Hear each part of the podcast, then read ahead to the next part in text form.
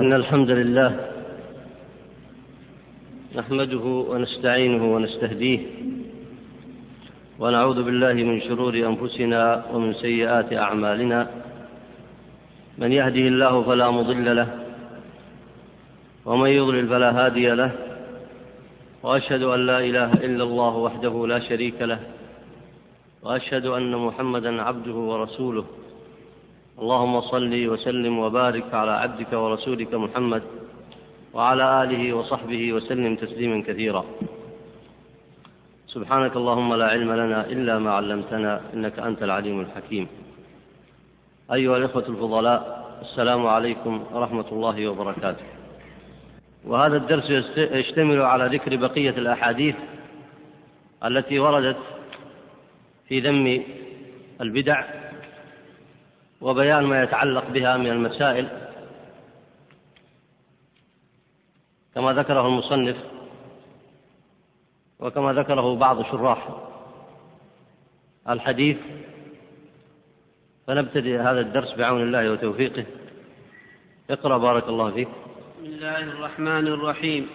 قال المصنف رحمه الله: وفي الترمذي عن أبي هريرة رضي الله عنه أن رسول الله صلى الله عليه وسلم قال: تفرقت اليهود على إحدى وسبعين فرقة والنصارى مثل ذلك، وتفرق أم وتفرقت أمتي على ثلاث وسبعين فرقة، أو وتفترق أمتي على ثلاث وسبعين فرقة.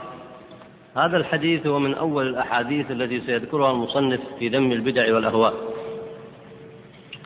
والحديث كما مضى الكلام عليه في دروس سابقة أخرجه أبو داود الترمذي وابن ماجه وغيرهم، وصححه أهل العلم ومنهم الشيخ العلامة الألباني في هذا العصر السلسلة الصحيحة، وأهل الحديث وغيرهم أيضا من الفقهاء المفسرين والمحدثين. وهذا الحديث أصل في بيان افتراق اليهود والنصارى عن دينهم المنزل عليهم وتبديلهم فيه. وفيه أيضا دلالة كما هو في الحديث أن هذه الأمة تفترق أيضا، والسبب في الأمرين واحد، وهذا ينبغي أن يتأمله دائما طلاب العلم. السبب في الأول هو تبديل مفاهيم الكتاب المنزل على اليهود والنصارى، وهو نفس السبب عند هذه الأمة، تبديل مفاهيم الكتاب في العقيدة والأحكام. وينفرد أهل الكتابين بأنهم يضمون مع تبديل المفاهيم في العقائد والأحكام، يضمون مع ذلك كما سلف بيانه في دروس سابقة، يضمون مع ذلك تحريف رسم الكتاب، فيزيدون في كتابهم عن طريق رهبانهم وأحبارهم، يزيدون في الكتاب ما ليس منه وينقصون منه ما كان منه، تغييرا لنصه وتغييرا لحرفه. فجمعوا تغيير حروفه وتغيير مفاهيمه. أما الذي وقع في هذه الأمة فإنهم يحرفون المفاهيم في العقائد والأحكام، ومن ثم وقع في هذه الأمة اختلاط التوحيد بالشرك والسنة بالبدعة كما ذكر الشاطبي وغيره من أهل العلم. فلا بد أن تلاحظ السبب الذي من أجله قرن النبي عليه الصلاة والسلام فرقة هذه الأمة وشبهها بفرقة اليهود والنصارى. لا بد أن تدرك هذا السبب تماما.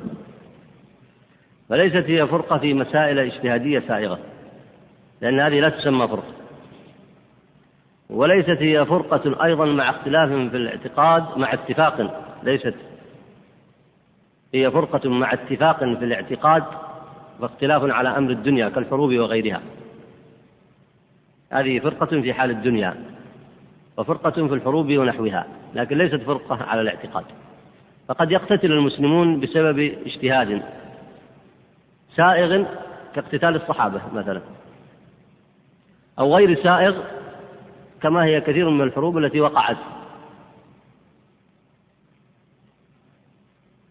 فإن هذين النوعين اختلاف، الأول اختلاف سائغ باجتهاد كما هو الاختلاف الذي وقع بين الصحابة، فإنهم جميعا متفقون على أمر الاعتقاد.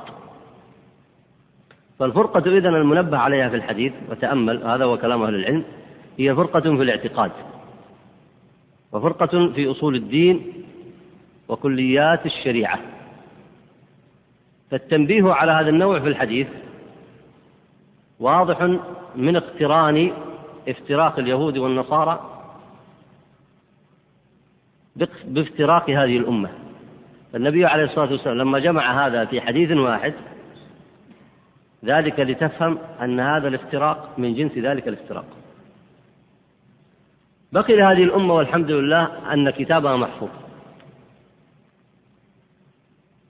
لكنها مع حفظ كتابها تحتاج لأهل العلم وطلاب العلم الصابرون على تحصيله، الحافظون لحدوده، الجامعون بين العلم والعمل والدعوة إلى الله والصبر على الأذى فيه. فيبقون يجاهدون بالحق حتى يردوا هذه الأمة، إذ افترقت يردونها بإذن الله إلى ما كان في كتابها وسنة نبيها محمد صلى الله عليه وسلم.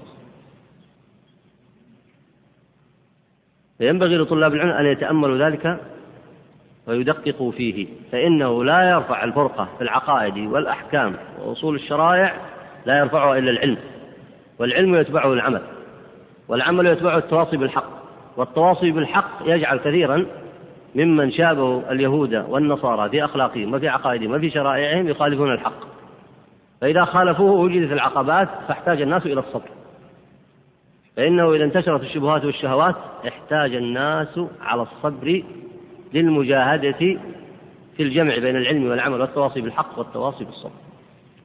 وعلى هذا فإنه لا يمكن أن تزول الغربة التي نبه عليها المصنف ونبه عليها أهل العلم، وسيأتي ما يدل عليها في الحديث الذي بعد هذا. لا يمكن أن تزول الغربة إلا بتصحيح المفاهيم في العقائد والأحكام والتواصي بالحق في ذلك والصبر عليه، لأن تصحيح المفاهيم وإيضاح الحق في بعض الأحيان تحول دونه عقبات كثيرة، فينبغي الصبر على ذلك، وخاصة في هذا العصر الذي عزم أهل الكتابين الذين افترقوا في دينهم أن يحملوا المسلمين على الافتراق في دينهم. ولذلك انتشرت مفاهيم كما سيأتي في بعض الأحاديث أمر ما كان يعهده الناس، مثل ترك التحاكم إلى الشرع، وظن أن الشريعة لا تحكم في كل شيء، أنها تحكم بعض الجوانب دون بعض. هذا التبديل بدأ أول ما بدأ عند أهل الكتابين، فقطعوا ما أمر الله به أن يوصل، وفرقوا في دينهم، وخالفوا عن كتابهم وبدلوه، فنقلوا هذا كله إلى المسلمين ليحصل في المسلمين من الفساد ما حصل في أهل الكتابين. فينبغي لطلاب العلم أن يتأملوا أن طبيعة الإصلاح في هذه الأمة هو ردها إلى المفاهيم الصحيحة في التوحيد وفي أصول أحكام الشريعة حتى يظهر الدين بجلاء فيجتمع الناس عليه، عالمين به، عاملين به، متواصين بالحق، صابرين على أذاته. وإلا فإنهم يصيبهم ما أصاب أهل الكتابين من الفتنة والاختلاف في دينهم والتفرق عنه.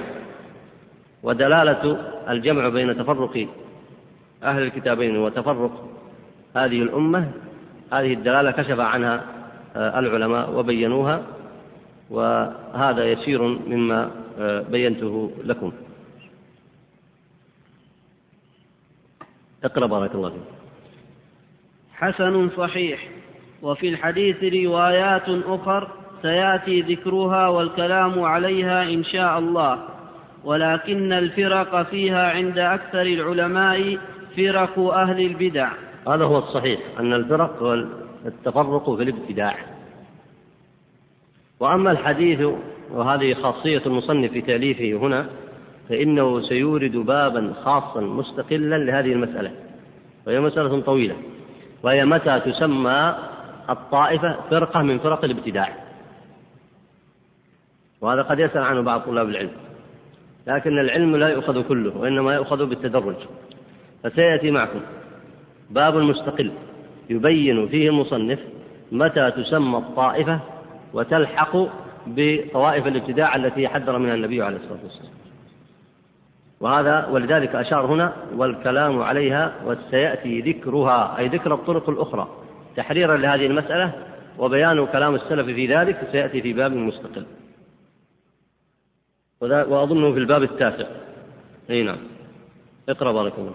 وفي الصحيح أنه صلى الله عليه وسلم قال: إن الله لا يقبض العلم انتزاعا ينتزعه من الناس، ولكن يقبض العلم بقبض العلماء، حتى إذا لم يبقى عالم اتخذ الناس رؤوسا جهالا فسئلوا فأفتوا بغير علم فضلوا وأضلوا، وهو آت على وجوه كثيرة في البخاري وغيره. الحديث في البخاري وتكلم عنه ابن حجر في الفتح رحمه الله، فبقي عليكم الآن أن تستنبطوا. طبعا معنى انتزاعا هنا في الحديث إن الله لا يقبض العلم انتزاعا، أي محوا من صدور العلماء، لا يمحوه الله من صدور العلماء، ولا ينتزعه من الناس، ولكن بقبض العلم، ولكن يقبض العلم بقبض العلماء. فأين الدليل في ذلك على ذم البدع والأهواء؟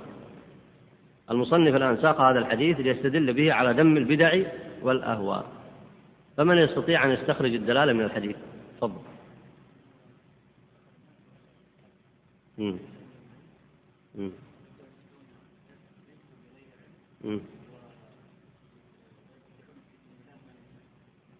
أحسنت، بارك الله فيك. الحديث هنا كما يشير زميلكم في الجواب يقول أنه أشار إلى أن الناس يتخذون رؤساء جهالا، وهؤلاء الجهال يسألون فسيفتون بجهل أو بعلم، سيحكمون بجهل أو بعلم، وسيفتون بجهل أو بعلم، بجهل لأنهم لا يملكون، فاقد الشيء لا يعطيه. فإذا صنعوا ذلك ضلوا وأضلوا. فهذا الحديث فيه دلالة على ذم البدع والأهواء، والأوصاف المذكورة هنا هي أوصاف أهل البدع. لاحظ، رؤساء جهال، الجهل، ولذلك من صفات أهل البدع الجهل بمقاصد الشريعة. الوصف الثاني يفتون بغير علم، لا يفتون بالأدلة، قال الله وقال رسول الله صلى الله عليه وسلم، وإنما يفتون بغير علم، والمقصود بالعلم هنا أي بغير علم شرعي. يترتب على ذلك أنهم يضلون، وهذا من سماتهم كما سبق، ويضلون، وهذا أيضا من سماتهم. فهنا ذكرت أوصاف البدع في هذا الحديث، فدل هذا الحديث الذي رواه البخاري هنا دل على أن البدع مذمومة في دين الله عز وجل، لأنه بين ما يترتب عليها من الأثر السيء، وهو الافتاء بغير علم، والضلالة لهؤلاء الرؤساء الجهال، وإضلال غيرهم. بين كثير من العلماء المحققين في هذا العصر أن الغربة في الدين لها وجهان، ويرجعان إلى أمر واحد، وهو قلة انتشار العلم، والمقصود به العلم الصحيح، العلم بالسنة، لا المقصود به العلم المخالف للدليل، هذا كثير، وإنما مقصود العلم المبني على الكتاب والسنة ووصول أهل السنة والجماعة لا شك أنه قليل في هذا العصر. ووجه آخر هو مبني على هذا، وهو قلة علماء أهل السنة، وهذا مما يوضح أن على طلاب العلم المتبعين للسنة يجب عليهم أن يصبروا على طلب العلم، لعل الله عز وجل أن يجعل فيهم علماء ويجعل فيهم مجددين. وإذا أردت أن تتصور غربة علماء أهل السنة فانظر كثرة المخالفات عن الشريعة وكثرة المخالفة في التوحيد وانتشار البدع، فإنه لم يكن ذلك إلا بسبب غربة علماء أهل السنة. وإذا كثر علماء أهل السنة والاتباع كثرت حينئذ الدعوة إلى التوحيد والتذكير بمقاصد الشريعة والإفتاء بعلم، فكان ضده حينئذ وهو انتشار الهداية وزوال الغربة. وأما إذا كثر الرؤساء الجهال فهو حينئذ يحكمون بغير علم ويفتون بغير علم ويتصرفون في أمور الناس بغير علم فيضلون ويضلون.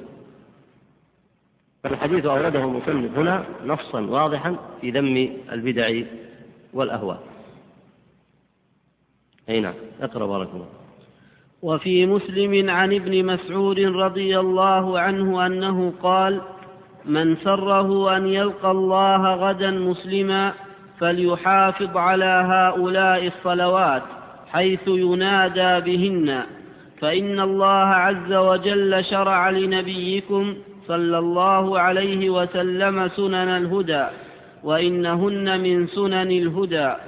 ولو أنكم صليتم في بيوتكم فما يصلي هذا المتخلف في بيته لتركتم سنة نبيكم، ولو تركتم سنة نبيكم صلى الله عليه وسلم لضللتم. الحديث. فتأملوا كيف جعل ترك السنة ضلالة. وفي رواية: لو تركتم سنة نبيكم صلى الله عليه وسلم لكفرتم، وهو أشد في التحذير. بارك الله فيكم. الحديث أخرجه مسلم بلفظ لضللتم. والرواية الثانية: لو تركتم سنة نبيكم لكفرتم، ليست عند مسلم، وما ذكره المحقق من قوله أخرجه مسلم لعله قصد به الأول عبارة لضللتم. أما ما ورد في رواية لو تركتم سنة نبيكم صلى الله عليه وسلم لكفرتم فأخرجها أبو داود. والحديث هنا متعلق يستدل به العلماء عند الكلام على صلاة الجماعة، وذكر الاختلاف فيها معروف، هل هي سنة مؤكدة أو هي واجبة؟ والصحيح هو الوجوب بعموم الأدلة التي تدل على ذلك، فمن تركها يأثم إلا من كان له عذر. وفي الصحيح أن النبي عليه الصلاة والسلام قال: لقد هممت أن آمر بالصلاة ثم آمر برجال ثم آمر بحطب فأخالف إلى قوم لا يشهدون الصلاة فأحرق عليهم بيوتهم. وأخذ العلماء وأخذ الجمهور، كثير من أهل العلم أخذوا منه الدلالة على أنه عرضهم لعقوبة من عقوبة الكبائر وهي التحريق بالنار، وهم بذلك ولم يهم بذلك إلا لأنهم استحقوا تلك العقوبة، واستحقاق تلك العقوبة يدل على أن هذا الأمر من الواجبات إلا ما كان من عذر. هذا هو الأصل في الاستدلال على هذه المسألة. بقي هنا لماذا أورد المصنف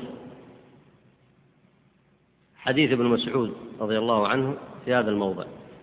طبعا أورده للدلالة على ذم البدع والمحدثات. فمن يستنبط من هذا الدليل ما يدل على ذلك؟ تفضل.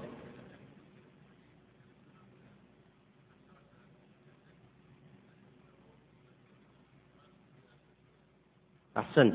الدليل صريح النص: ولو تركتم سنة نبيكم صلى الله عليه وسلم لضللتم. ومن ترك سنة النبي صلى الله عليه وسلم في مسألة الإيمان أو في مسألة الصفات أو في مسألة التحاكم إلى الشرع أو في مسألة الاعتقاد المتعلق بأمور الغيب والآخرة أو في مسألة الأعمال، فإنه على خطر عظيم. ولاحظوا هذا المنهج في التربية وبيان الأحكام. هنا إطلاقان: الإطلاق الأول لو تركتم سنة نبيكم صلى الله عليه وسلم لضللتم، والإطلاق الثاني لو تركتم سنة نبيكم لكفرتم. وكل ذلك دال على شدة التحذير من مخالفة السنة. ولا شك أن هذا هو اللائق بمنهج التربية عند الصحابة رضوان الله عليهم. فلما تساهل المتأخرون في ذلك، كثير من المتأخرين لما تساهلوا في ذلك بدأ الناس يخالفون السنن في العقائد، يخالفون السنن في الأعمال، يخالفون السنن في الأخلاق، والأعمال تشمل العبادات والمعاملات. فإذا كثرت المخالفات وشاعت فإنه يهون أمر الدين على كثير من الخلق، ومن ثم تقع غربة الدين. لكن الصحابة، وهذا واضح في مسائل كثيرة حتى في مسألة ركعتي السفر، لأنهم ذكروا ذلك، قال ولو تركتم سنة نبيكم لضللتم، لأن الصحابة كانوا في منهج التربية يلاحظون إبقاء الشرع على ما هو عليه دون زيادة أو نقص، سواء في اعتقاد المكلفين أو في أعمالهم، لأنه إذا وقعت المخالفة في العمل فإنه تستتبع بعد ذلك المخالفة في التصور والفكر والاعتقاد. فإذا شاعت المخالفة في العمل تصور الناس أن هذا ليس بمخالفة، كما يصنعه كثير من الخلق، يخالف في أمر من الأمور حتى المجمع عليها، فتقول لما تصنع ذلك؟ قال يصنعه كثير من الناس، أو يصنعه فلان، أو تصنعه الطائفة الفلانية، أو غير ذلك. فالصحابة كانوا حريصين في هذا المنهج التربوي ألا تقع المخالفات لا في الاعتقاد ولا في السلوك. لكن هذا المنهج واضح فيه أنه منهج تربوي مستواه عالٍ في التربية. يعني لما يحذر إنسان بمثل هذا اللفظ، قال لو تركتم سنة نبيكم لضللتم، وفي الثاني لو تركتم سنة نبيكم لكفرتم، فهو منهج تحذيري قوي في كف الناس عن المخالفات. بقي كلام المصنف هنا وقوله وهو أشد في التحذير، علق على العبارة الأخرى قال لو تركتم سنة نبيكم صلى الله, صلى الله عليه وسلم لكفرتم، قال وهو أشد في التحذير. لماذا؟ من يذكر الجواب؟ لماذا كان اللفظ الثاني أشد في التحذير؟ تفضل. أي نعم، لأنه عبر فيه بقوله لكفرتم، لأن الضلالة في لغة العرب تشمل أمور كثيرة، تشمل الحيرة عن الحق، وتشمل المخالفة عنه بالابتداع الذي هو دون الكفر، وتشمل أسباب الكفر والشرك، فهي أعم. أي نعم. طيب اقرأ بارك الله فيك. وفيه أن النبي صلى الله عليه وسلم قال إني تارك فيكم ثقلين، أولهما كتاب الله فيه الهدى والنور، وفي رواية فيه الهدى، من استمسك به وأخذ به كان على الهدى، ومن أخطأه ضل، وفي رواية من اتبعه كان على الهدى، ومن تركه كان على ضلاله. بارك الله فيك. أين الدليل في هذا الحديث على ذم البدع والأهواء؟ الله. ومن تركه كان على ضلاله، ومثله قبل ومن أخطأه ضل. والحديث أخرجه مسلم كما ذكر المحقق هنا، وهو صريح في بيان المصدر الذي يأخذ الناس منه عقائدهم وأحكامهم، كتاب الله عز وجل وسنة النبي محمد صلى الله عليه وسلم. طيب اقرأ بارك الله فيك. ومما جاء في هذا الباب أيضا ما خرج ابن وضاح ونحوه لابن وهب عن أبي هريرة أن رسول الله صلى الله عليه وسلم قال سيكون في أمتي دجالون كذابون يأتونكم ببدع ببدع من الحديث لم تسمعوه أنتم ولا آباؤكم فإياكم وإياهم لا يفتنونكم. الحديث أخرجه ابن وضاح في البدع والنهي عنها، والمحقق أشار إلى ذلك، وأشار أيضا أنه في مقدمة صحيح مسلم. الحديث رواه أيضا رواه الإمام مسلم مع اختلاف يسير في اللفظ، لكنه قريب من لفظ المصنف. ولاحظوا رحمكم الله هنا قول النبي عليه الصلاة والسلام تحذيرا لأمته: سيكون في أمتي دجالون كذابون يأتونكم ببدع من الحديث لم تسمعوه أنتم ولا آباؤكم. هذه العبارة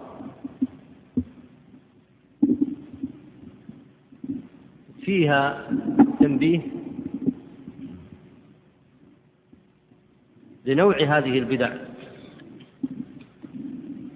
فإنها بدع لم يعرفها المسلمون، والبدع كما لاحظتم الأحاديث التعريفات السابقة هي أمر مخترع مخترع أمور مخترعة لا أصل لها في الدين.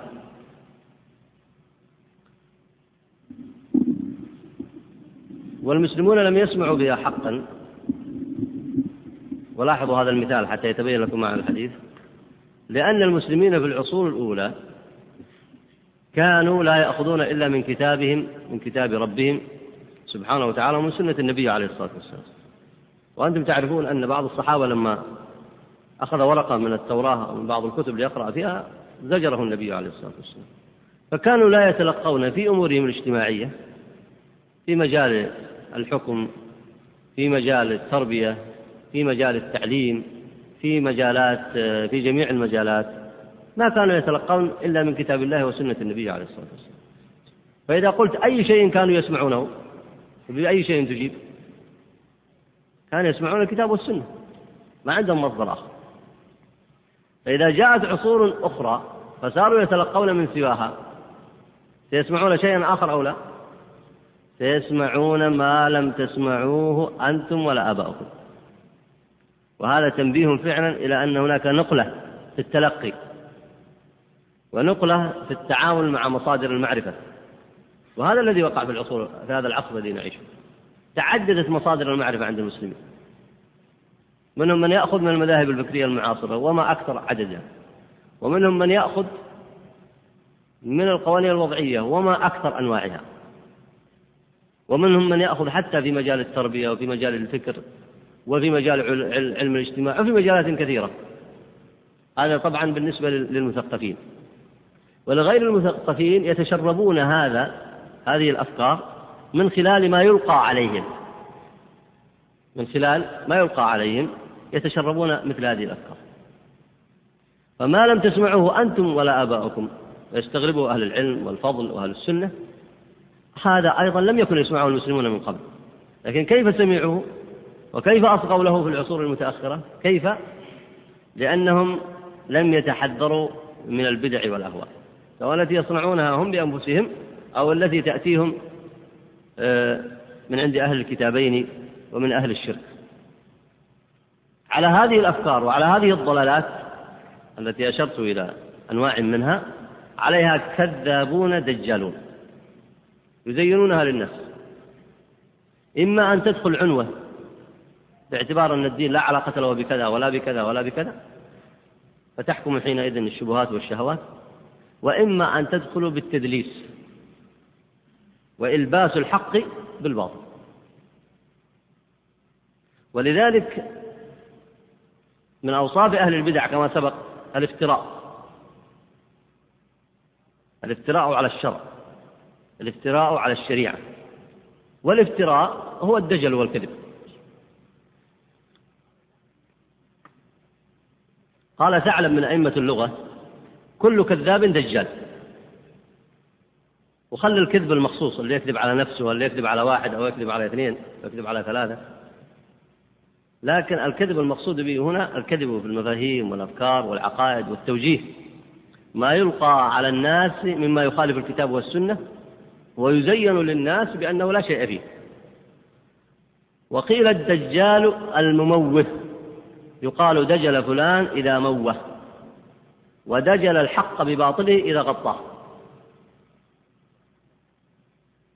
ولذلك كلما قل العلم وكلما قل علماء السنة كلما كثر الدجل. فهذا التنبيه من النبي عليه الصلاة والسلام تنبيه عظيم لهذه الأمة. ولاحظوا أن هذا النص ممكن يقرأ على كل جيل، ليس خاصا بجيل واحد، سيكون في أمتي دجالون كذابون.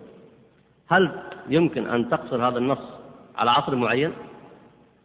فهو تخاطب به هذه الأمة، وسيكون فيها دجالون وكذابون، لكن الفرق أنها كلما كانت أقرب إلى الكتاب والسنة ومستمسكة أكثر بالكتاب والسنة لا يوجد فيها الدجالون ولا الكذابون، وكلما ضعف استمساكها بالكتاب والسنة بدأ فيها الدجالون والكذابون، وكلما بعدت أكثر عن الكتاب والسنة كثر فيها الكذابون والدجالون.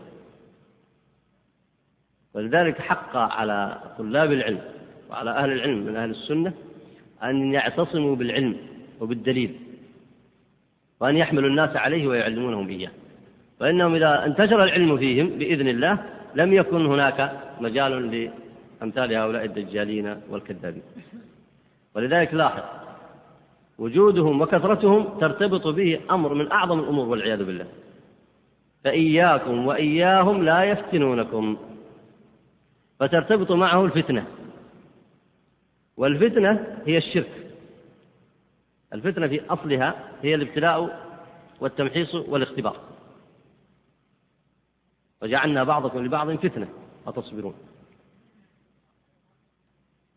ومن معانيها أيضا الشرك والبدع، كما قال الله عز وجل: فليحذر الذين يخالفون عن أمره. إذا خالف الناس عن أمره يذهبون لمن؟ يذهبون للدجالين والكذابين. لاحظتم؟ فليحذر الذين يخالفون عن أمره أن تصيبهم فتنة، التي حذر منها النبي عليه الصلاة والسلام، لأن الناس إذا أطاعوا هؤلاء فإياكم وإياهم لا يفتنونكم، فإذا أطاعوهم فتنوهم، وهذا الذي حصل في أحوال العالم الإسلامي المعاصر. كثر الكذابون وكثر الدجالون في جميع المجالات، فصار هؤلاء يوجهون أكثر الخلق فأوقعوا فيهم الفتنة، فتنوهم في عباداتهم، في عقائدهم، وفي معاملاتهم، وفي أخلاقهم. فليحذر الذين يخالفون عن أمره أن تصيبهم فتنة أو يصيبهم عذاب أليم. قال ابن كثير في التفسير، ونقله أنا غير واحد من أهل العلم من السلف، قال: أن تصيبهم فتنة أو يصيبهم شرك أو بدعة أو فسق. والفتنة المذكورة بالحديث هنا هي ما يتناسب مع إطلاق من إطلاقات الفتنة. إطلاقات الفتنة في القرآن كثيرة، منها الصد عن سبيل الله، والدجالون والكذابون يصدون عن سبيل الله بمفاهيم، بعقائدهم، بأفكارهم، بنحلهم، بمللهم. وكذلك من معاني الفتنة إيقاع إيقاع إيقاعهم في الشرك والفساد والانحراف، هذا أيضا من معاني الفتنة. ومنها أيضا إيقاعهم في البدع. ولذلك ساق المصنف رحمه الله هذا الحديث للتصريح فيه بقوله: يأتونكم ببدع من الحديث لم تسمعوا أنتم ولا آباؤكم. فهذه الأمة في كل فترة من الفترات تحتاج إلى مجددين، وإلى علماء، وإلى طلاب علم، وإلى دعاة لا يحصرون كثرة من كثرتهم، لا يمكن حصرهم. مهمتها مهمة هؤلاء هو تطهير الأمة من آثار الدجالين والكذابين الذين ينشرون الفتنة فيهم في الأمة، فتنة الشرك وفتنة البدع وفتنة الفسق والفجور والبعد عن طاعة الله عز وجل. وهذه هي أضر أنواع الفتنة. فينبغي لطلاب العلم أن يتأملوا مثل هذه الأحاديث، فإن ما ورد في هذا الحديث مثلا، وأيضا ما أشير الحديث الأول: اتخذون رؤساء جهال، المقصود أنه لا يمكن أن تزال الفتنة عن الأمة، فتنة الشرك والكفر وفتنة الفسوق والمعاصي، ولا شك أنها تنتشر في طوائف كثيرة كل بحسبها، وتنتشر أيضا في مظاهر كثيرة، فلا يمكن إزالتها إلا بالعلم والدعوة والصبر على ذلك، وأن يكون من ديدن طلاب العلم.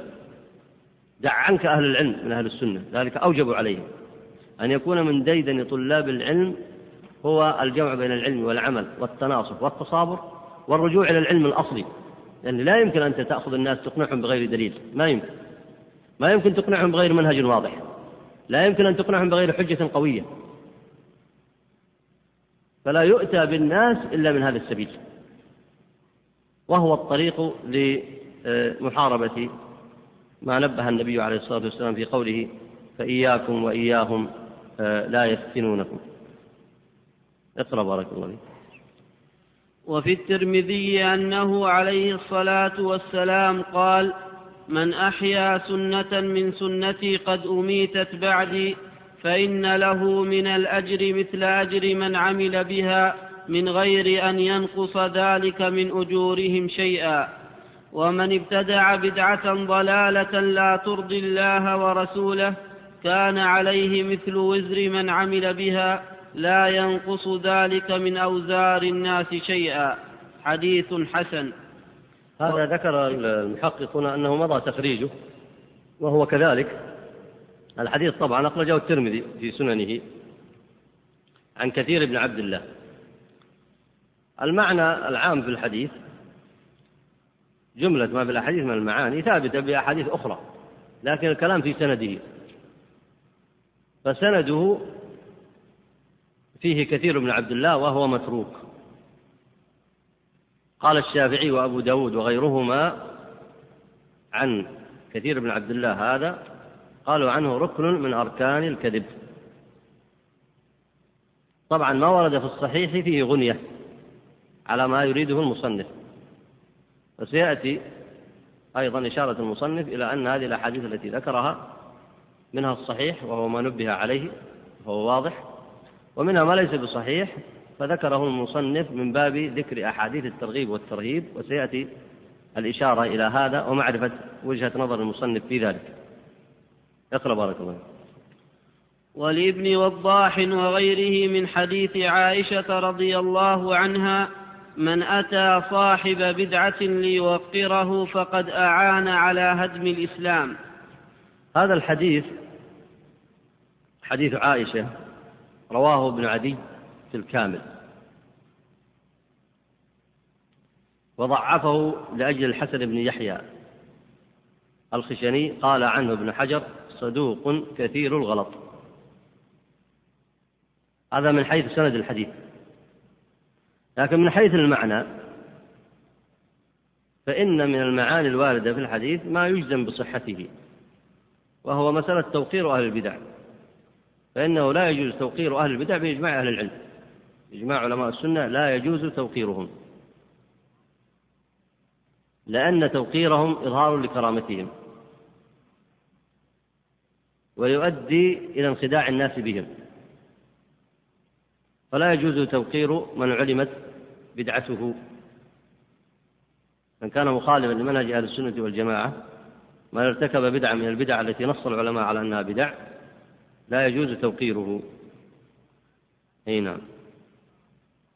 وعن الحسن أن رسول الله صلى الله عليه وسلم قال: إن أحببت ألا توقف على الصراط طرفة عين حين تدخل الجنة فلا تحدث في دين الله حدثا برأيك. حتى ولا حين؟ حتى. أي نعم. وعنه عليه الصلاة والسلام أنه قال: من اقتدى بي فهو مني ومن رغب عن سنتي فليس مني. الحديث الذي ذكره الحسن عن النبي عليه الصلاة والسلام أشار المحقق هنا أيضا بأنه من حديث معاذ بإسناد ضعيف فيه بقية بن الوليد ولم يصرح بالتحديث. أشار المحقق إلى أن له أنه وجد سندا آخر هنا، قالوا في الباب عن ابن عباس وعبد الله بن مسعود وابن عمر وهي ضعيفة، فالعمدة على الإسناد المروي عن عائشة رضي الله عنها، وهو لم يذكر على أي حال هذا الإسناد. أي نعم. وأما الثاني فهو في الصحيح كما هو معلوم، أخرجه البخاري عن أنس ولفظه: فمن رغب عن سنتي فليس مني. والحديث طويل في شأن الثلاثة من الصحابة الذين أراد أحدهم أن يقوم الليل فلا ينام، والثاني أن يصوم فلا يفطر، والثالث أن لا يتزوج النساء، فقال النبي صلى الله عليه وسلم: فمن رغب عن سنتي فليس مني. والحديث أيضا نص في ذم البدع اي نعم اقرأ بارك الله فيك. وخرج الطحاوي أن النبي صلى الله عليه وسلم قال: ستة ألعنهم لعنهم الله وكل نبي مجاب: الزائد في دين الله، والمكذب بقدر الله، والمتسلط بالجبروت يذل به من أعز الله ويعز به من أذل الله، والتارك لسنتي، والمستحل لحرم الله، والمستحل من عترته ما حرم الله. هذا الحديث كما تلاحظون فيه معاني صحيحة وفيه معاني غير صحيحة. أما الكلام في سنده فالمحقق هنا أشار أن الحديث أخرجه الترمذي وابن حبان والحاكم وابن أبي عاصم في السنة، وضعفه الترمذي والذهبي والشيخ الألباني، لكن اللي عند الذهبي زيادة في هذا الحديث، قال هو منكر، قال الحديث منكر. والنكارة التي هنا ظاهرة في نص الحديث. فبقي عليكم بارك الله فيكم أن تكشفوا عن المعاني المنكرة في هذا الحديث. أي نعم تفضل.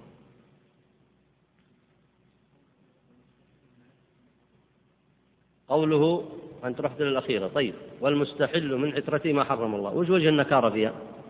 تعلمون النكارة النكارة أن يرد في الحديث من حيث المعنى، وكان النكارة في المعنى أن يرد في الحديث معنى يخالف المعلوم من الشريعة، أن هذا تناقض واختلاف، والله عز وجل قال عن القرآن: ولو كان من عند غير الله لوجدوا فيه اختلافا كثيرا. والسنة في حكم القرآن، السنة الصحيحة من قول النبي عليه الصلاة والسلام الثابتة لا يمكن أن يكون فيها نكارة، ولا يمكن أن يكون فيها اختلاف. فكما نفي الاختلاف عن القرآن فكذلك ينفى عن السنة التي تكلم بها النبي عليه الصلاة والسلام. اي نعم. وش وجه النكارة هنا؟ والمستحل من عترة ما حرم الله. أحسنت بارك الله فيك.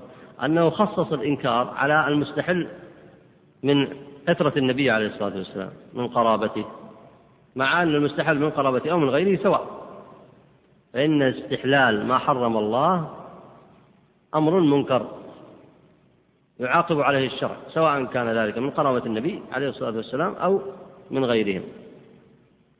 طيب تفضل. نعم. اللعن اللعن ليس بمنكر، فإنه ورد مثلا لعن شارب الخمر. طبعا الفرق بين اللعن المعين، فإنه يلعن، يرد اللعن المطلق كما ورد في لعن صاحب الخمر شارب الخمر مثلا، لكن ليس بالضرورة أن يلعن المعين، هذا له حكم هذا له حكم. فاللعن هنا مطلق، يعني ليس بمنكر أن يرد اللعن في الشريعة على أوصاف مخالفة، وهو من الوعيد كما تعلمون، ليس بمنكر. نعم تفضل. أحسنت بارك الله فيك. يقول: المتسلط بالجبروت يذل به من أعز الله ويعز به من أذل الله. هذا معنى، وإن كان له وجه آخر. المقصود به يعز يذل به من أعز الله، أي من أهل طاعة الله الذين يطيعونه، إذا كان هذا المعنى هذا ليس بمنكر. ويعز به من أذل الله، أي من أهل المعاصي، فيكون هذا المعنى ليس بمنكر. أي نعم تفضل. وكل نبي مجاب، مجاب الدعوة. وأوضحها في النكارة قوله: والمستحل من عترة ما حرم الله. وعلى أي حال فما ذكره المحدثون هنا يدل على أن هذا الحديث هو من الأحاديث التي ذكرها المصنف يريد به الاحتجاج على ذم البدع، لكن يكفيه في ذلك ما ورد من الأحاديث الصحيحة. طيب اقرأ بارك الله فيك. وفي رواية أبي بكر ابن ثابت الخطيب: ستة لعنهم الله ولعنتهم. وفيه: والراغب عن سنتي إلى بدعة. وفي الطحاوي أن رسول الله صلى الله عليه وسلم قال: إن لكل عابد شرة وإن لكل شرة فترة، فإما إلى سنة وإما إلى بدعة، فمن كانت فترته إلى سنتي فقد اهتدى، ومن كانت فترته إلى غير ذلك فقد هلك. هذا الحديث أخرجه الطحاوي في مشكل آثار وغيره. قال الشيخ الألباني: إسناده صحيح على شرط الشيخين. والمعنى في هذا الحديث أن الإنسان إذا تعبد رجع إلى الله، حافظ على العبادة، استقام على الشرع، فإنه قد يجد في أول قوته ونشاطه يجد في أول نشاطه قوة، وهي المقصود هنا لكل عابد شرة، لكل عابد شرة. لكن تأتي بعد ذلك فترة، هذه الفترة أمر طبيعي ليست بمنكرة، أمر طبيعي، لكن الطبيعي غير الطبيعي فيها أن تؤول والعياذ بالله إلى انعكاس أو نقوص، أو أن تؤول إلى ابتداع. أما إذا آلت إلى سنة فهي خير، وذلك فضل الله يؤتيه من يشاء، فمن كانت فترته إلى سنتي فقد اهتدى. والمقصود به هنا اهتدى أي لازم الهداية، لأنه لازمها حينئذ عن علم وبينة. وأما القوة التي تأتي له في أول حياته، وهذا أمر تربوي ينبغي أن يلاحظه طلاب العلم والمشاركين في التربية، يعتنون يعنون بالتربية الإسلامية، هذا أمر طبيعي، لأن الإنسان إذا اهتدى قد تكون له صحبة فاسدة، وقد تكون له عادات ردية أو بدع أو مخالفات، أو أناس من حوله يجذبونه إلى الوراء، وهو يحتاج إلى قوة لكي ينطلق، هذا أمر طبيعي. ثم إن الأمر جديد عليه، وقد يشعر من الإيمان ومن القوة ما يزيده حماس لطلب المزيد، وفي العادة تكبر آماله ويطمع في أمور أكثر مما فيه من القدرات، وقد يتخيل أشياء أكثر من حجمه وقدراته، سواء في نفع الناس أو في إصلاحهم، وقد يتحمل في بعض الأحيان ما لا يطيق. فكل هذا أمر طبيعي من حيث البداية. والقوة فيه هنا أيضا تكون من جوانب كثيرة محمودة، لأنه لا يستطيع أن ينتشل نفسه من العادات والبدع والمخالفات التي تربطه من هنا ومن هناك، أو الذين يجرونه إلى الخلف، لا يستطيع أن ينتزع نفسه منهم إلا بقوة، فهو محتاج لذلك. فكأن ذلك والله أعلم أمر أشبه بالطبيعة من وجوه كثيرة، لكنه إذا بدأ ينطلق بهذه الصورة دون أن يميز في العلم، ودون أن يصحب أهل السنة، ودون أن يتبصر، فإنه قد ينطلق انطلاقة تؤدي به إلى مخالفة السنة. إذا كثر ذلك من شأنه فإنه حينئذ يفتر بلا ريب، فإذا فتر كانت فترته إلى خلاف السنة، وذلك شر والعياذ بالله، ومن كانت فترته إلى غير ذلك إلى غير السنة فقد هلك. وأما إذا استمر في انطلاقته ثم جاءته حالة الفتور فهي أمر طبيعي، فإن كان في انطلاقته استمر بعد ذلك في تأمل العلم وسماعه وصحبة الصالحين والاستفادة من أهل السنة، فإنه حينئذ ستأتي فترته إلى سنة فيكون قد اهتدى. بقي الكلام في مسألة عبارة فترته.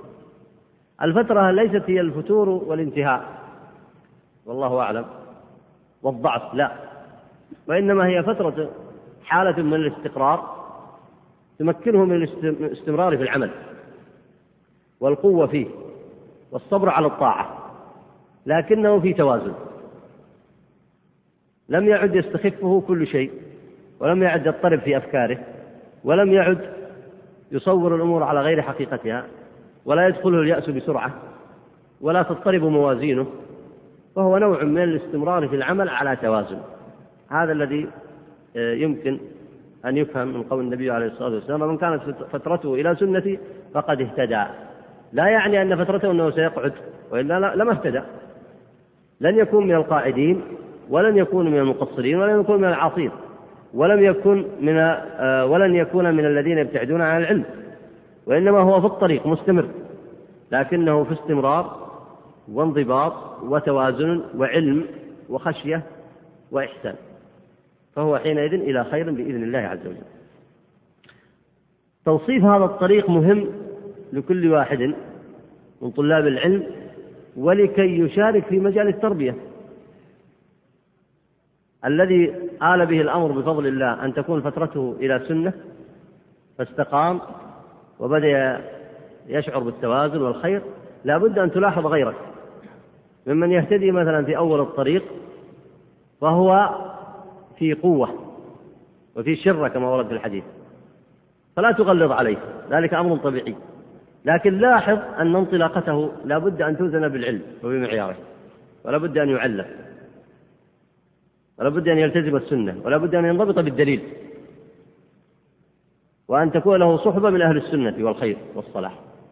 فإن كان ذلك فذلك خير، فلا بد أن تحرص عليه حتى تصل تلك الشرة تنتهي به إلى تلك الفترة التي يدخل بها في الهداية المستقرة.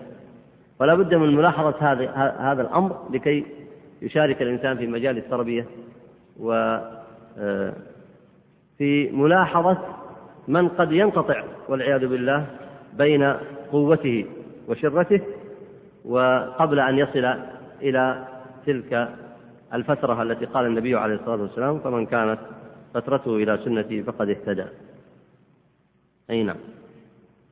وفي معجم البغوي عن مجاهد قال: دخلت أنا ويحيى بن جعدة على رجل من الأنصار من أصحاب رسول الله صلى الله عليه وسلم قال: ذكروا عند رسول الله صلى الله عليه وسلم مولاة لبني عبد المطلب، فقالوا: إنها قامت الليل وصامت النهار.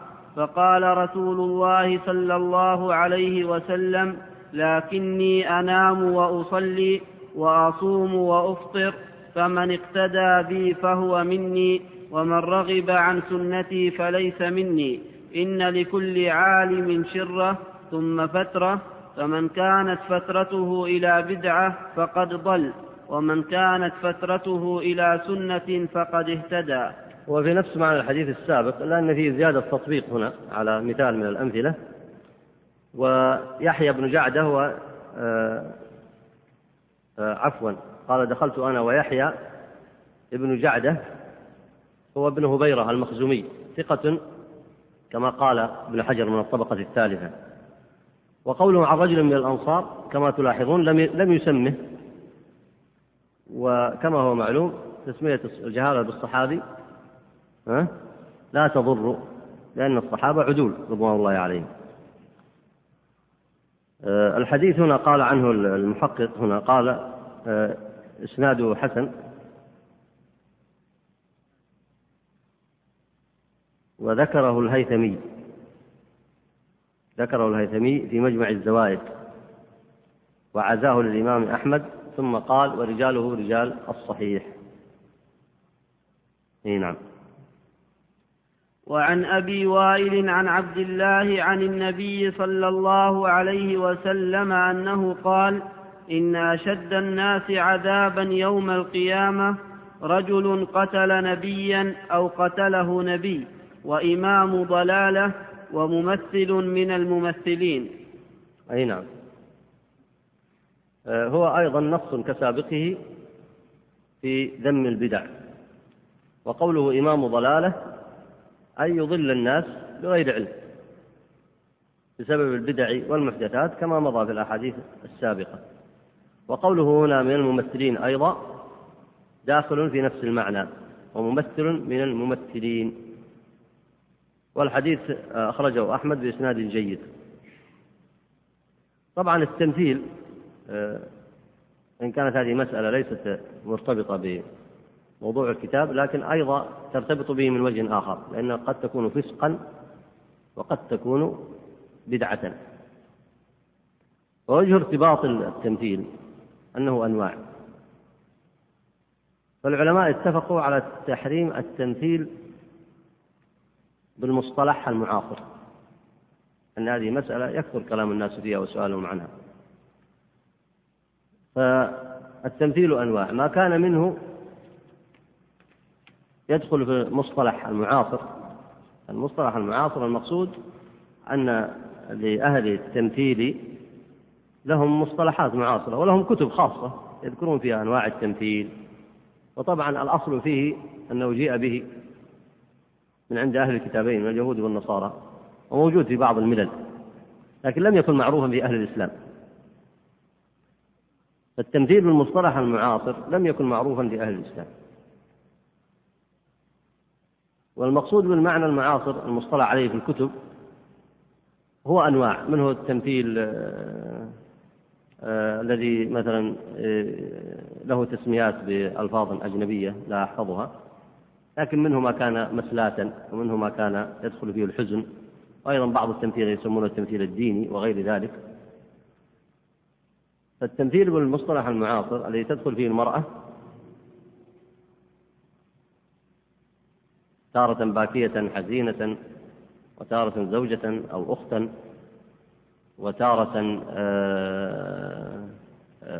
فرحة، تارة مغنية، وطبعا في جميع أحوالها وضع التمثيل المعاصر بالنسبة للمرأة إنه لا يعدو قطعا أن تكون متبرجة، أن تكون متبرجة سواء متبرجة بكشف رأسها أو بكشف صدرها أو يديها، أو متبرجة بالزينة، لا يعدو أن يكون ذلك. ولذلك هذا التمثيل المعاصر قطعا محكوم فيه بالحرمة قطعا، لأنه اشتمل على أشياء محرمة قطعا. أما إذا دخل فيه الغناء فذلك أشد زيادة. هنا الآن تبدأ مراحل دخول الفسق في هذا النوع من التمثيل. أما إذا دخلت فيه الآن أنت في فتنة الشهوات والعياذ بالله، إذا انتقل إلى فتنة الشبهات وعرض الأفكار كمعارضة مثلا التعدد، كمعارضة مثلا أن تكون القوامة للرجل، لأن هذا التمثيل أصلا انبعث من بيئة غير بيئة المسلمين، وأصلا من أصوله انبعث لإفساد الناس، يعني هو من حيث الأصل لم يكن وسيلة إصلاح، لأنه لم ينبعث من المصلحين وإنما انبعث من المفسدين. فيبدأ بعد ذلك معارضة الشرائع مثل قضية التعدد، وما أكثر في هذا التمثيل صالة وجاز في هذا الموضوع حتى كره الناس في التعدد. ثم أيضا في قوامة الرجل على المرأة، وأيضا في ما يسمى بالمشروبات الروحية والفوائد البنكية، يسمونها أشياء بغير اسمها، وتهيئة الناس للاختلاط، أمور كثيرة. فهو تشترك فيه فتنة الشبهات وفتنة الشهوات. وفتنة الشهوات مبعثها الكذب، وفتنة الشبهات مبعثها الكذب والدجل كما سبق في الأحاديث السابقة. ويحف هذا وذاك مسليات ومرغبات تجعل أكثر الخلق ينظرون في مثل هذه الأفلام المفسدة، ينظرون فيها كأن على رؤوسهم الطير، فيتلقون التربية بتدرج وتأثر نفسي، يعني يصبح هناك وصل في الود، وهذا مما يساعد على التلقي، وهو بطيء لكنه أكيد المفعول. وهذا من من أعظم الأسباب التي حذر منها العلماء في هذا العصر، لأن أثرها السيء على المسلمين كثير. طبعا هناك نوع من التمثيل الذي هو المحاكاة، هذا بالنسبة للتمثيل في المصطلح المعاصر الذي إذا رجعت لأهل الفن فيه وجدت لهم كتبا يقول التمثيل أنواع ووصفه كذا وكذا وكذا، ولا يخلونه من المحرمات، لأنهم لا يقرون، لا يرونها محرمات، لا يرونها محرمات، دخول المرأة متبرجة أو متزينة لا يرونه، بل يرونه جزء في التمثيل، صلب في موضوع التمثيل. والغناء وما يترتب على ذلك، أصلا هم في, في وضع التمثيل لم ينطلقوا من تصورات إسلامية.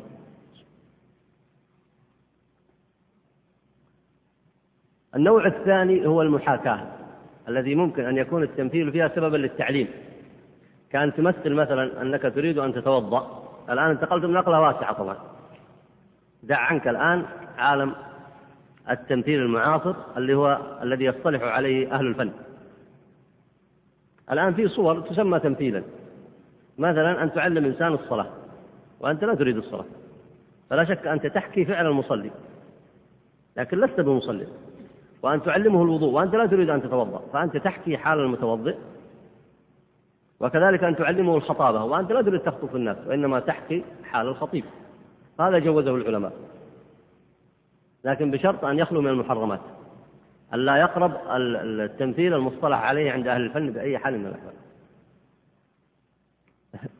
فالعذاب المذكور هنا الشديد مذكور على نوع من التمثيل في التمثيل المصطلح عليه عند أهله، ويدخل فيه أيضا يعني حكاية الكذب على الله وعلى رسوله وعلى الدين وغير ذلك مما هو من جنس الكبائر والبدع.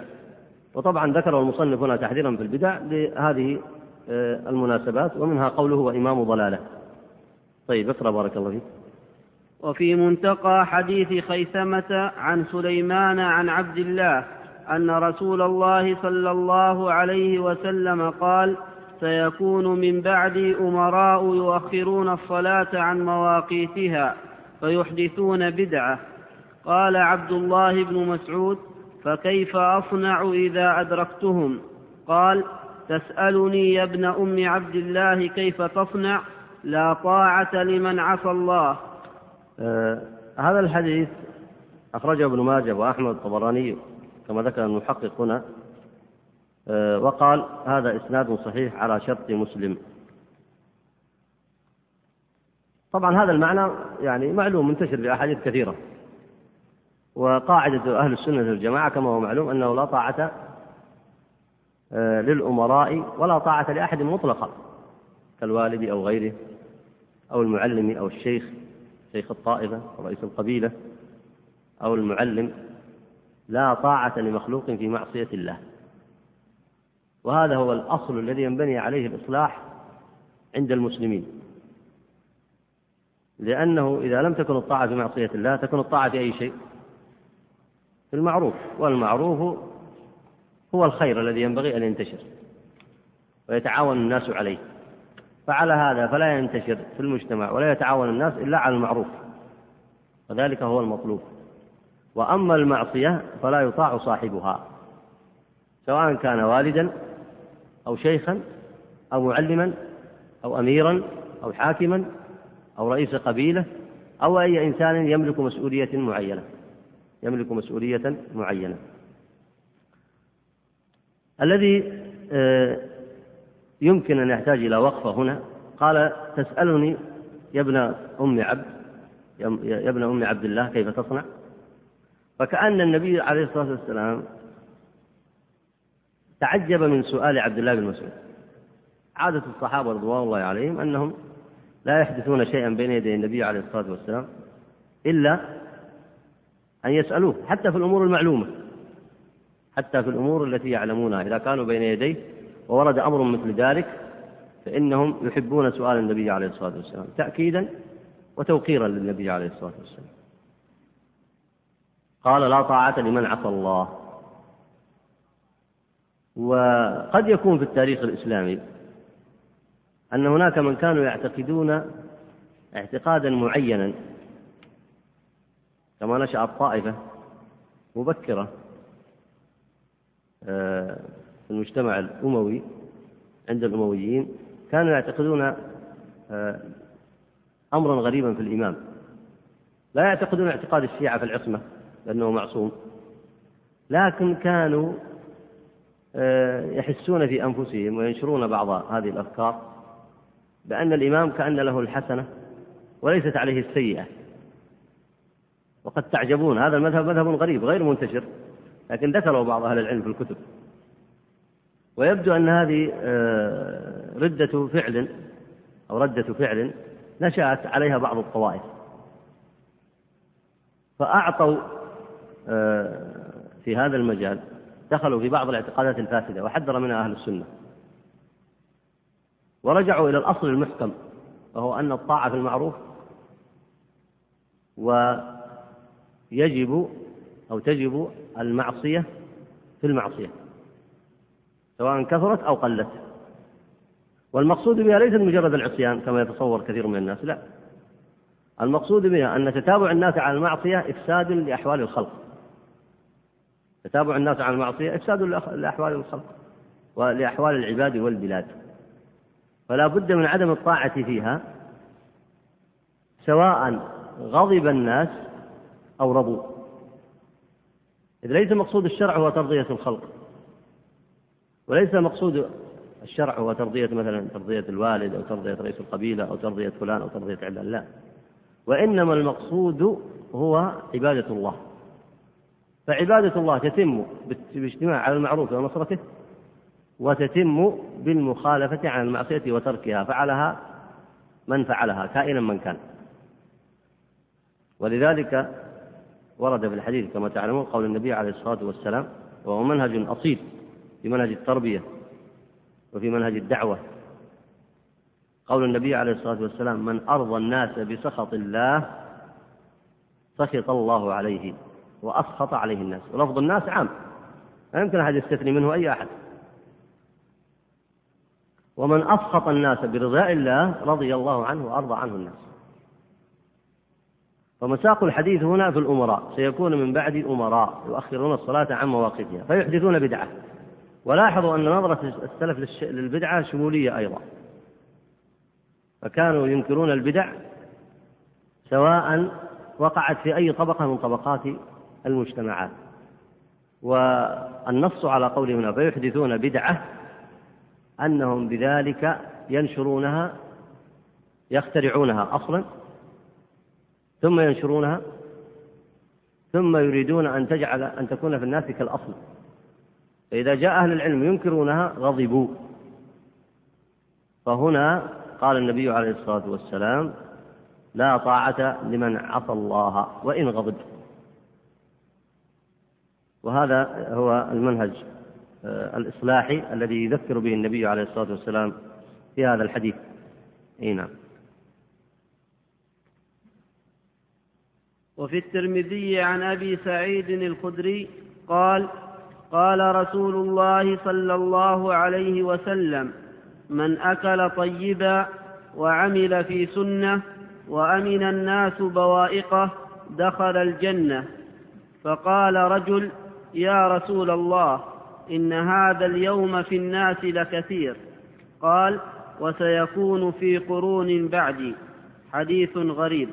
وهو حديث ضعيف أيضا. نعم، اقرأ.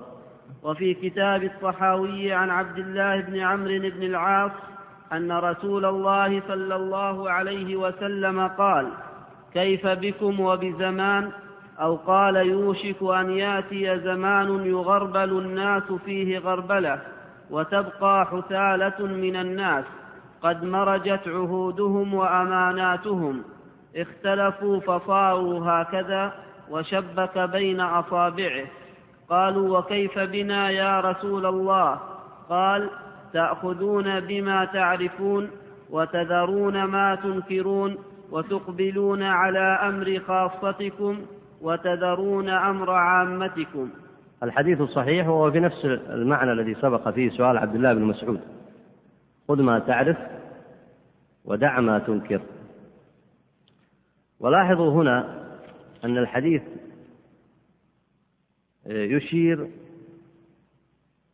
إلى أن الفتن تغربل الناس غربلة. رأيت الغربال كيف تضع فيه ما يصلح وما لا يصلح ثم تغربله، فيبقى لك ما يصلح ويذهب عنك ما لا يصلح. وهذا الوصف يكاد يشير إلى سهولة غربلة أمر الناس، يغربلون بكثير من الشهوات التي تحفهم والشبهات. وهذه حكمة من حكم الله عز وجل، والابتلاء كثير من الناس يتصوره أنه قد يبتلى مثلا إنسان معين، أو يبتلى الإنسان في ولده مثلا بفقد ولده، أو يبتلى بمرض، هذا نوع من الابتلاء، أو قد يبتلى نبي في قومه أو داعية في قومه، هذا نوع من الابتلاء. لكن هناك ابتلاء عام يبتلى الناس فيه وهم لا يشعرون، هم لا يشعرون أنه ابتلاء، لأنهم يشعرون كما يزعمون أن كل شيء على ما يرام، الطعام والشراب واللباس وكل متاع الدنيا موجود، فيظن المسكين أنه ليس في الابتلاء. والحقيقة أن الابتلاء أعم مما يتصوره الناس من الابتلاء القريب المزعج اللي يراه الإنسان، قال هذا مات ولده، وهذا ماتت زوجته، هذا طلق زوجته، هذا سرق ماله، هذا عذب، هذا قتل، هذا هذا نوع من الابتلاء. لكن هناك ابتلاء ينبغي أن يذكر الناس به، وهي عرضهم على التكاليف، فهل يتبعون ويستجيبون أم لا؟ فإن استجابوا نجحوا في الابتلاء، وإن لم يستجيبوا لم ينجحوا. هناك ابتلاء عام أيضا لجميع الناس يغربلون غربلة، لينظر الله كيف يعملون، من يقول هذا حق فيتبعه، ومن يقول هذا باطل فيتبعه. ولاحظوا هنا أن الذين يهلكون فيه ها؟ الذين مرجت عهودهم وأماناتهم اختلطت، لم يوفوا بعهد الله، فكيف ينجون في الفتن والعياذ بالله. فمن صدق مع الله هو الذي يأخذ نفسه بالطاعة والخشية، والذين هم من خشية ربهم مشفقون، ويأخذ نفسه بالصدق في عبادة الله. وإذا تأملت مسألة الصدق تجد القضية الصدق ترتبط بكل ما يتعلق بك من التكاليف. الاعتقاد مبني على الصدق، من قال لا إله إلا الله صادقا من قلبه مخلصا من قلبه. أداء العبادات مبنية على الصدق، والخشوع، والمعاملات مبنية على الصدق، وهكذا بسائر الشريعة. فمن صدق مع الله صدقه الله، فأنجاه الله عز وجل من الفتن. فلاحظوا هنا قال اختلفوا فصاروا هكذا، وشبك بين أصابعه. السؤال هنا الذي يسأله كل إنسان كيف أصنع، والجواب هو ما ذكره النبي عليه الصلاة والسلام.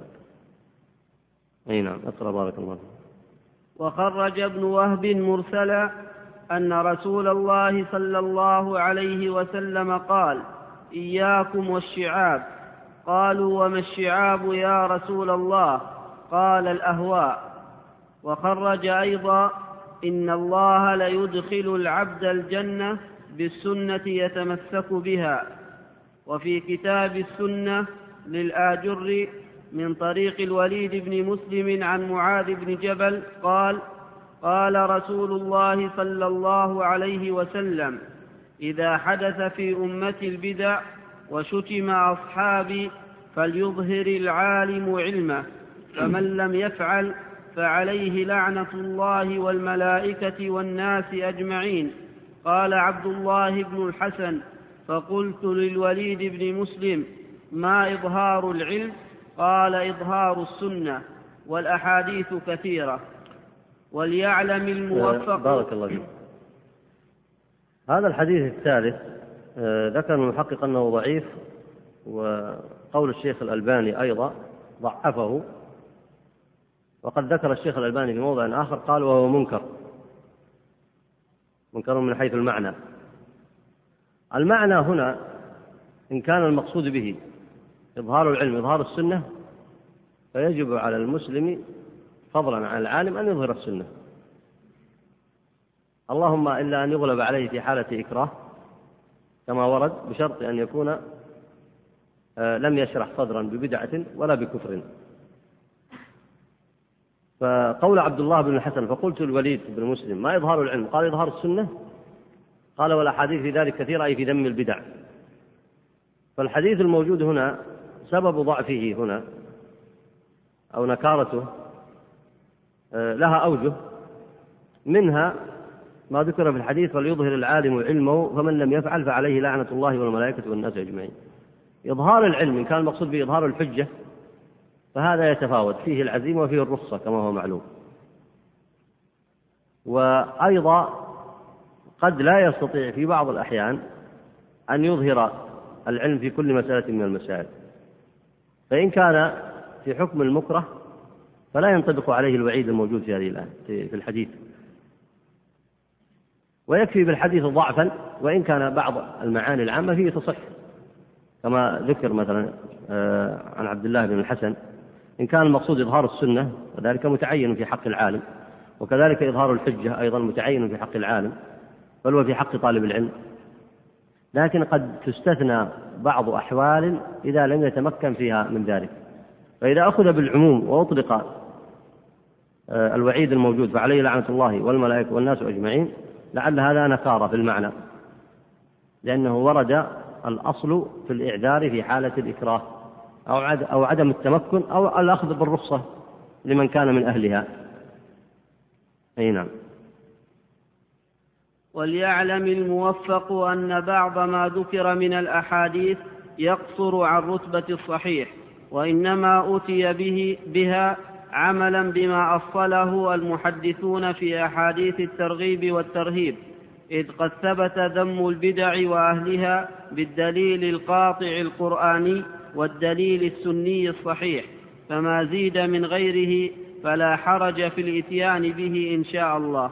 طبعا إذا كفى الدليل القاطع القرآني والدليل السني الصحيح ففي ذلك كفاية، وخاصة في مجال المجادلة عن الحق وبيانه ينبغي دائما الإنسان لا يعتمد إلا على الدليل الصحيح من القرآن والسنة، لأنه إذا اعتمد على دليل لا يصح فإنه قد يشبه المشبه عليه بأنه استدل بدليل غير صحيح، وهذا يضعف من استدلاله، فيكفي في استدلاله ولو كان دليلا واحدا أو دليلين أو ثلاثة، ليس المقصود الكثرة، وإن كانت الكثرة بالاستقراء تقوي، لكن إذا كانت الكثرة بالدليل الصحيح من القرآن والسنة بذلك كفاية وغنية. وقول المصنف ولا حرج في الإتيان به، هذا إذا كان في الترغيب والترهيب وبشروط كما هو معلوم، لكن إذا دخلت فيه بعض الأحكام العملية ففيه حرج، يعني الاستدل بحديث قد يكون الحديث فيه جانب في الترغيب والترهيب، وقد يكون فيه جانب حكمي حكم فقهي، وحينئذ إشكال أن نقول يستدل به في الترغيب والترهيب، لأنه تضمن أمرين، ترغيبا وترهيبا، تضمن حكما فقهيا، فلا يمكن حينئذ، فالاستدلال به حينئذ فيه حرج ومخالفة. فقول المصنف ولا حرج في الاتيان به لعله يقصد هنا إذا انضبط بالشروط التي ذكرها كثير من أهل العلم، وهو أن يكون الضعف غير شديد، أن يكون الضعف غير شديد. الشرط الثاني أن يندرج تحت أصل معمول به. الشرط الثالث أن لا يعتقد ثبوته. ومن العلماء من قال لا يجوز العمل به مطلقا كما قال ابن العربي من المالكية.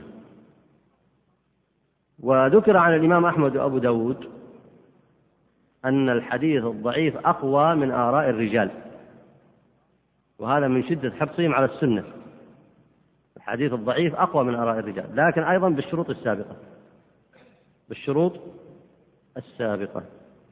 وينبغي أن يلحظ في هذا الباب أنه إذا قيل في مسألة الترغيب والترهيب بهذه الشروط على رأي من ذكر من أهل العلم، إنه ينبغي أن يتأمل الحديث، فقد تكون فيه بعض الأحكام، قد تكون فيه بعض الإشارات لبعض الأحكام، فينبغي أن يتأمل ذلك، فإذا كانت فيه أحكام فلا ينبغي الاستدلال به.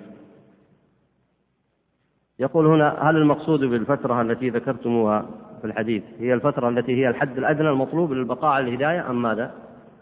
الذي يظهر لي أنه حالة الاستقرار والانضباط، ليست هي حالة الضعف، ليست بالضرورة أن الحديث يشير إلى حالة الضعف. يقول: أليس المراد بالتمثيل هنا التصوير المجسم؟ هذا داخل أيضا، داخل في التمثيل المحرم. يقول: كذب المعتزلة بالحوض، هل يكفرون بذلك؟ هذا سيأتي في بحث مستقل عند المصنف، وهي النظر في الفرق المشهورة المعروفة، هل يكتفى بإطلاق لفظ الضلالة عليها كما هو رأي أكثر السلف، أو أنه يصح تكفيرها كما قال بعضهم، وسيأتي لهذا بحث مفصل وتعرض فيه أدلة كل قول. يقول هنا: وهل كون من كذب بالحوض لم يشرب منه؟ هذا وارد، ذكر بعض السلف هذا، ذكر بعض الصحابة قال: من كذب به فلا فلا يشرب فلا شرب منه دعاء عليه، وهو يستحق ذلك، من كذب بالحوض فلا شرب منه. وقال هنا: وكذلك من أنكر الرؤية هل يحرمها؟ الحقيقة أن من أنكر الرؤية هو لا يريدها أصلا، فماذا يصنع به؟ من أنكر رؤية الله فهو لا يرى تحققها، والعياذ بالله، نسأل الله العافية لنا ولكم.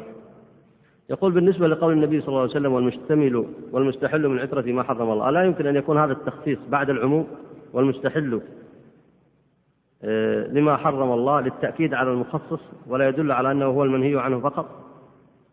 يعني قد يكون هذا له وجهه، لكن اشتمل الحديث على ما لم يعهد في صريح الأحاديث الأخرى. هذا يسأل عن حديث رواه ابن القيم في كتابه طريق الهجرتين، أخرجه ابن القيم في كتابه طريق الهجرتين وباب السعادتين، وهو طويل. روى الليث بن سعد ثم ذكر السند، قال عن رسول الله صلى الله عليه وسلم قال: إن الله عز وجل ينزل في ثلاث ساعات بقينا من الليل فيفتح الذكر في الساعة الأولى الذي لم يره غيره فيمحو الله ما يشاء ويثبت، ثم ينزل في الساعة الثانية إلى جنة عدن وهي داره التي لم ترها عين ولم تخطر على قلب بشر، وهي مسكنه لا يسكنها معه من بني آدم غير ثلاث، وهم النبيون والصديقون والشهداء. ثم يقول: طوبى لمن دخلك. ثم ينزل في الساعة الثالثة إلى سماء الدنيا بروحه وملائكته وتنتفض فيقول: قومي بعزتي. ثم يطلع إلى عباده فيقول: هل من مستغفر فأغفر له، ألا من سائل يسألني فأعطيه، ألا داع يدعوني فأجيبه، حتى تكون صلاة الفجر. ولذلك يقول الله عز وجل: وقد آن الفجر وقرآن الفجر إن قرآن الفجر كان مشهودا يشهده الله وملائكته وملائكة الليل والنهار. الحديث قال رواه الليث بن سعد قال: حدثني زيادة بن محمد بن كعب القرظي عن فضالة بن عبيد الأنصاري عن أبي الدرداء عن رسول الله صلى الله عليه وسلم. هذا الحديث أخرجه الدارمي في الرد على الجهمية، وابن خزيمة في كتابه التوحيد، والدار القطني أيضا في النزول، واللالكائي في شرح أصول اعتقاد أهل السنة، وابن جرير وغيره. وعزاه أيضا في الدر المنثور إلى ابن أبي حاتم بن مردويه. ودرجة هذا الحديث أن إسناده ضعيف، فيه زيادة بن محمد الأنصاري قال في التقريب: منكر الحديث. وأما نزول الله عز وجل إلى السماء الدنيا فكما تعلمون ثابت في أحاديث صحيحة، لكن هذه الزيادات التي جاءت في هذا الحديث بألفاظ لم يأتي بها الناس ولم يتابعهم عليها أحد، فهي كما قال الذهبي وغيره ألفاظ منكرة.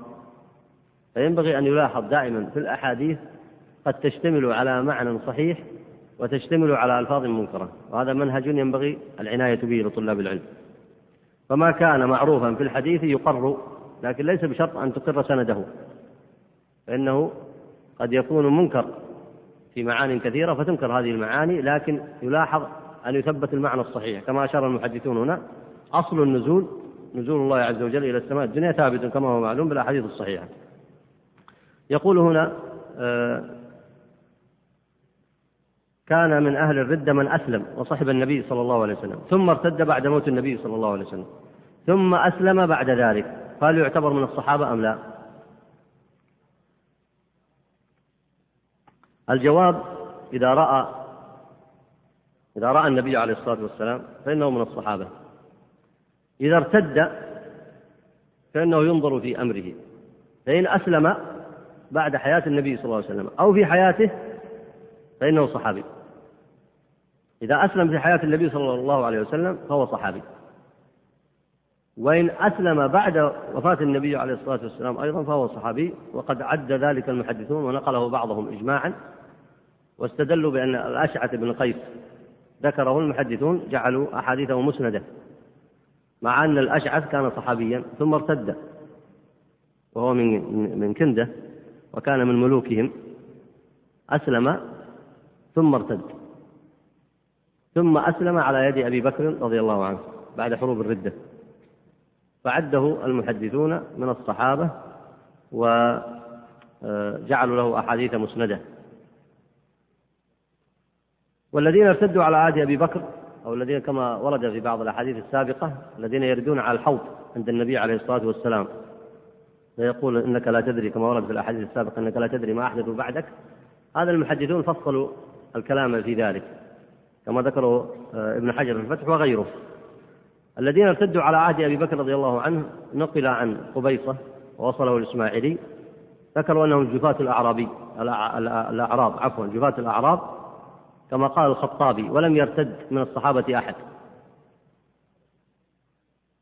ومنهم وقبيصة هذا الذي ارتد عاد فأسلم بعد ذلك، ومنهم من ارتد ومات على الكفر والعياذ بالله كابن أخطر وغيره، وهذا لا يعد من الصحابة قطعا، من ارتد ومات على الكفر لا يعد منه.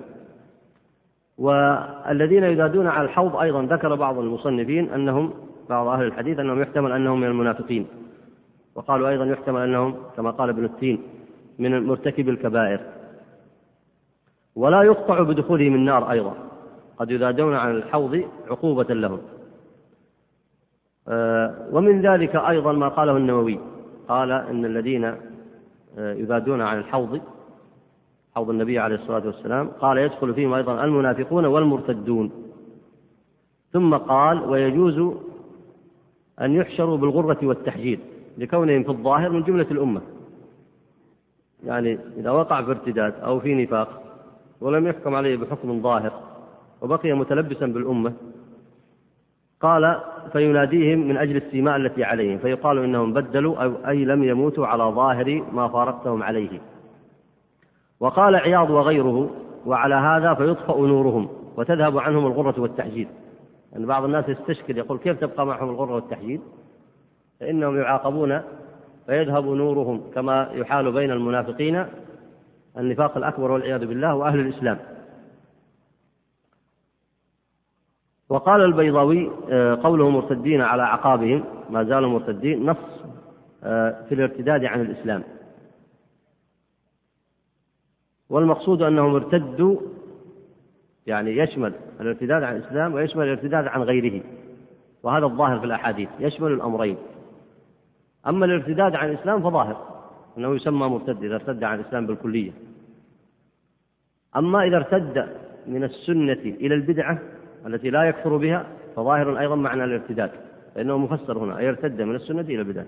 وكذلك أهل الكبائر ارتد من الطاعة إلى المعصية، ولعل هذا هو أوجه الأحاديث من حيث إدخال البدع التي لم يكفر أصحابها أيضا يدخل والعياذ بالله في الذود عن الحوض.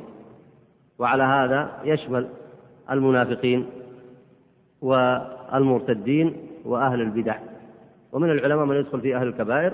والمقصود أنهم لما تلبسوا بالدين ظاهرا ودخلوا في النفاق الأكبر لم ينفعوا ماذا التلبس يوم القيامة، فإنهم ينادون عن الحوض ويحال بينهم وبين المؤمنين. والقياس بذلك أيضا يلحق أهل البدع ومن في حكمهم. هذا وأستغفر الله عز وجل لي ولكم، وأصلي وأسلم على عبدي ورسوله محمد.